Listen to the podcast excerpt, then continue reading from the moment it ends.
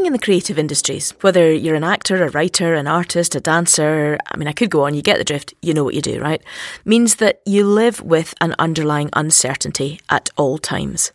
Where will the next job come from? Will there be a next job? And perhaps the question that sits under all of our other fears is the big one. Will I get found out as someone who is just faking it? And then what will I do? In the cutthroat world of auditions and pitches, you're only ever as good as your last job. And holding on to your identity, your sense of self, your sense of being good at what you do, even if you're not the right person for the project, is a lifelong battle.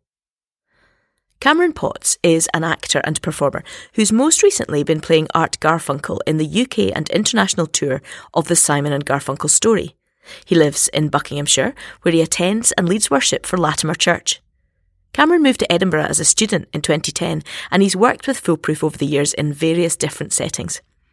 Having played Art Garfunkel to packed theatres for months, Cameron now finds himself today looking for the next job because last night, if you're listening on the day that this drops, last night was his last appearance in the show. So, what better day to find out how he holds on to his identity than today? Like many performers or artists, I'm often troubled by self doubt and a lack of confidence in my own abilities.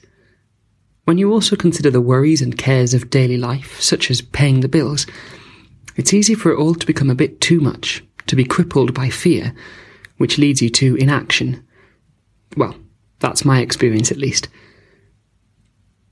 I've often thought prior to an audition, I know this isn't the job for me, or I'm not going to get this because of X or Y, so what's the point of even trying?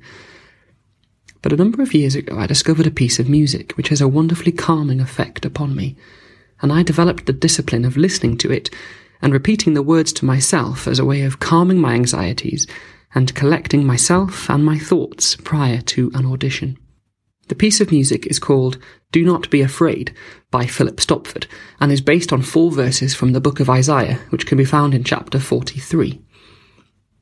The lyrics of the piece of music are Do not be afraid.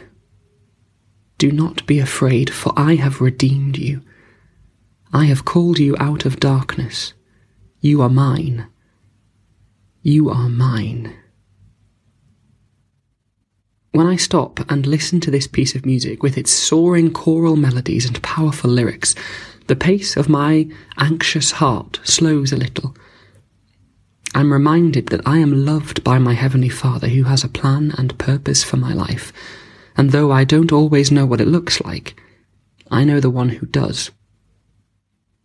I'm currently playing Art Garfunkel in the UK and international tour of the Simon and Garfunkel story, and will be giving my final performance on the 14th of November. What's next? What does life look like after the 14th of November? I have no idea, and it's a terrifying prospect.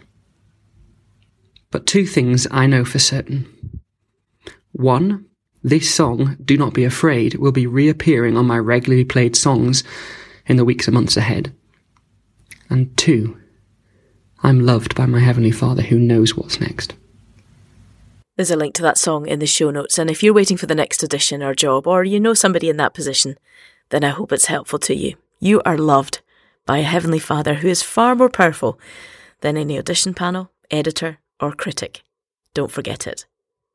Join me on Friday for another bite. Foolproof Bites is created and produced by Fiona Stewart for Foolproof Creative Arts. For more information about Foolproof's work, go to www.foolproofcreativearts.com or follow us on Twitter, Instagram, or Facebook.